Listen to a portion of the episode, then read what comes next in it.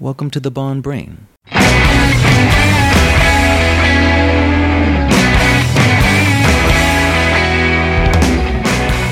And now, without further ado, here's your host, Bud West. Welcome back to the Bond Brain for my first actual informational podcast of 2024 as I close out year four of this podcast and barrel toward May of 2024 when I will celebrate five years of this podcast and uh, coming up with some new topics to look into. This one I have titled From the Lizzie to Modern Day. And the reason for that is if you don't recognize the phrase the Lizzie, you should if you've read the novel Diamonds Are Forever. That is the way that Ian Fleming refers to the RMS Queen Elizabeth, which anyone who's read the novel knows that the last several chapters of the book are Bond and Tiffany Case, the Bond girl, on the Lizzie, and with a very different climax to the book than we see in the film, although he does board a ship in the end of that as well. Now, a lot of people liken that part of the movie to modern day cruise ships, but the truth of the matter is the RMS Queen Elizabeth would have been a very different vessel from a modern day cruise ship. I've been on at least half a dozen cruises. I got another one coming up later this year to celebrate a, a sibling's birthday. And I always kind of feel somewhat bond like when I'm on a cruise ship. But the truth of the matter is, it's a very, very different experience. Now, in the days of the novels, you're talking the 1950s, that would have been better described as an ocean liner, and you'll even see it referred to. They don't really refer to the Queen Elizabeth as a cruise ship, they refer to it as an ocean liner. The cruise ship is probably the modern day equivalent. Though there is a Cunard line ship called the Queen Elizabeth II or the Queen Elizabeth II, more commonly referred to as the QE2, and it is by the Cunard Line's own description, the world's last ocean liner, and that's probably pretty spot on. It's an entirely different experience. Now, I've been on one cruise ship that's a little similar, but not quite the same as it was back then when they would have afternoon tea, they would have smoking rooms on board, and basically they were passenger ships, a bit of luxury for the people that could afford it, but they were really meant to take people from one to another, and they obviously died out when air travel became much more prevalent, much more affordable, and people in the very least of the middle class could afford to hop on a plane and get to their destination much quicker. And the, the shipping industry, as far as were concerned, really kind of took a hit after that. And they did recover thanks to a television show, and now is one of the most popular types of vacations that people can take in the world. Now, we do have one member of the Bond community who's been on the uh, Queen Elizabeth. I need to reach out to her. I need to get her to come on this podcast and talk about her experience. And if you don't know, I'm talking about Ladies Who Bond, Jocelyn Sia. I know that her and her husband David had been aboard the Queen Elizabeth II. She told us one year we spent New Year's Eve with those guys, and so they had shared some of that experience. So she's definitely someone I want to try to reach out to, and hopefully she can find the time. She's operating a new business now, so she is a little more tied up than than the rest of us when anyone who runs their own business knows that you work a lot harder at a job like that. Much greater reward in the end, sure, but you do work for your money. Uh, so Jocelyn has been not as prevalent within the Bond community as she was in the past, but she still does keep in touch with everybody. So the RMS Queen Elizabeth is an interesting ship because, you know, it's a big part of the book. It's several chapters at the end of the book. And whereas it's only one final short scene in the film and the battle that Bond wages against Mr. Kidd and Mr. Wint is wholly different in the novel than it is in the movie. Uh, it's still the same type of situation. Bonding case board the vessel, and they have to fight off these assailants. And the RMS Queen Elizabeth is a very interesting ship because actually, after the keel was laid down and it was starting to get ready for service, World War II broke, and it was initially used as a troop ship. And uh, Fleming even makes reference to that in the novel that you know the the ship's original course when it first started out would have been zigzagging across the Atlantic and trying to avoid avoid German U boats. Um, And it was only later that it was actually converted to a passenger liner, and of course, the ship no longer exists today. Now, when you move to the film,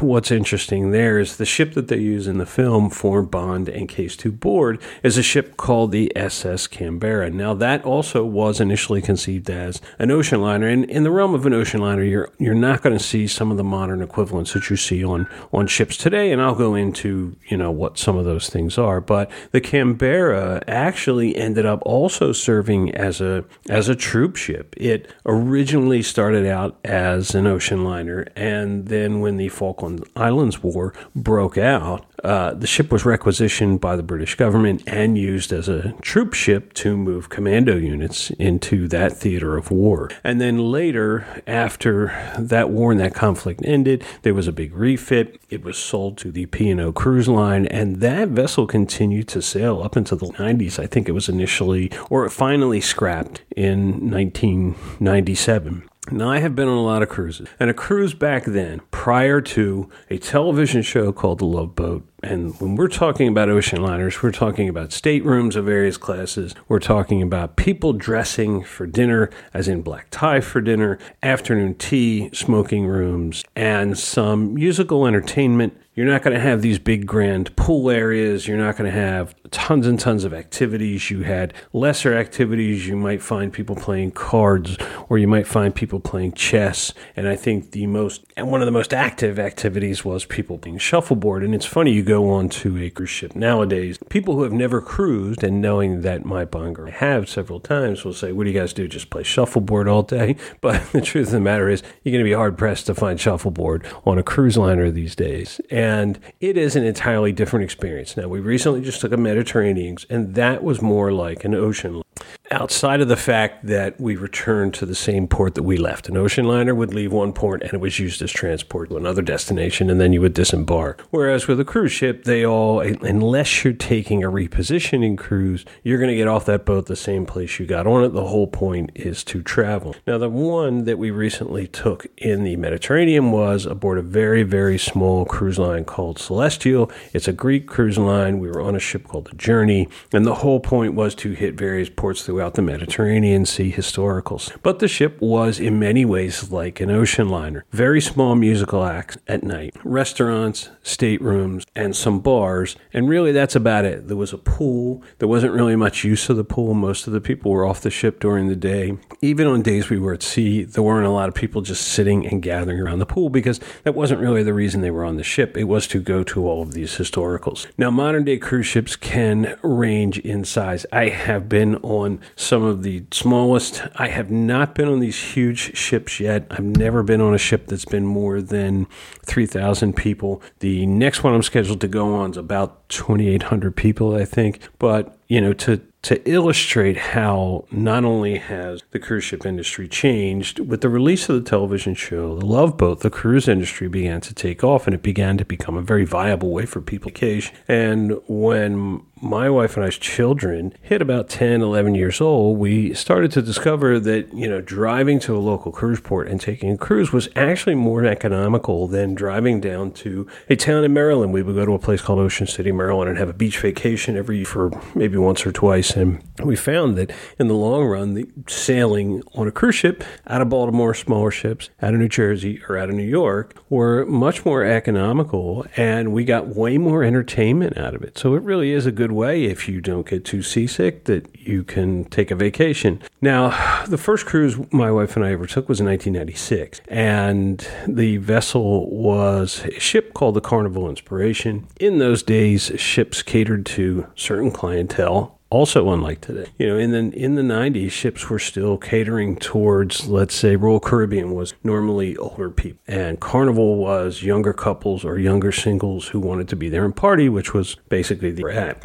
We sailed on a vessel that was 70,000 tons. I think it was called the Inspiration. That's been a long time ago now, and at the time was the largest cruise ship on the sea. Now they are more than triple that size. Some of the larger ships, particularly in the Royal Caribbean Line. Um, their Oasis of the Seas and their brand new ship, the Icon of the Seas, are topping 5,000 people, closing in on 6,000 passengers, not counting the crew. And I mean, these things are just massive. They have, we have seen on board cruise ships, rock climbing walls and rope courses and tennis courts. And now they're so large, there's miniature, 18 hole miniature golf, and there's a go kart racing track on a couple different ones, multiple water slide for the kids. And all the lines seem to cater toward the family aspect of entertainment. And, you know, it's, it's actually something to, you might want to consider if you live anywhere near a cruise port. It's, it's a really good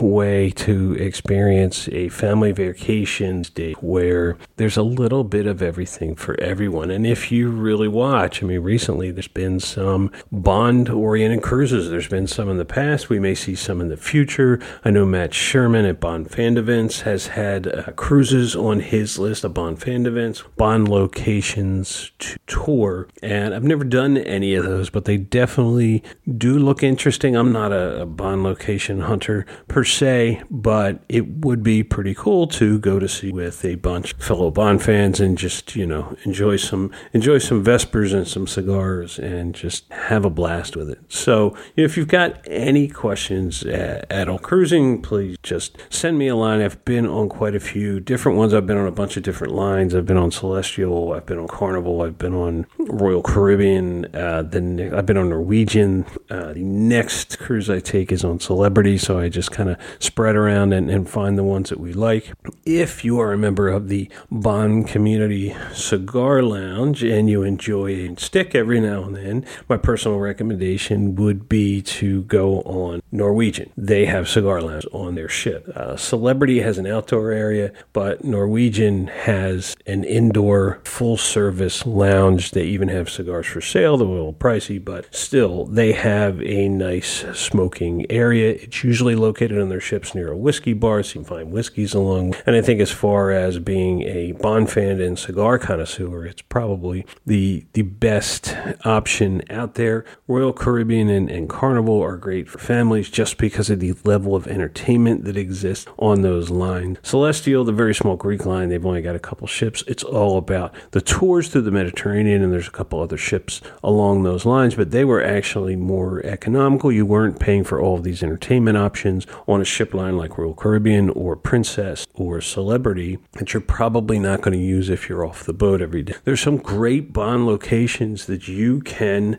visit if you have a ship that sails out of New York or New Jersey or Baltimore and they dock at Port Canaveral. You can go over to Deezerland and see the Bond exhibit over in Deezerland they very often it's very easy to get to the one and only Ocean Club off a cruise ship. When you dock in Nassau, you can see Atlantis, where scenes for Casino Royale were filmed, or and even visit the the Thunderball water area that a lot of people like to go visit. And so, you know, cruises are actually a pretty good way to have a good time, involve the family, and you might even be able to squeeze in some bond like activities or some bond locations. There are cruise ships that dock in Key West, Florida. The Hemingway house where they shot scenes for License to Kill is within walking distance of where the ships dock down there. They dock right off of Duval Street. You can experience Key West and you can also take in a Bond location. So as Bond fans, even though, you know, the Diamonds Are Forever Forever Ocean Liner doesn't really equate to a modern day cruise, a cruise can still become a very 007 or Bond lifestyle type of vacation. And the best thing is you can go hang out, you can go have a few drinks, you never have to drive anywhere.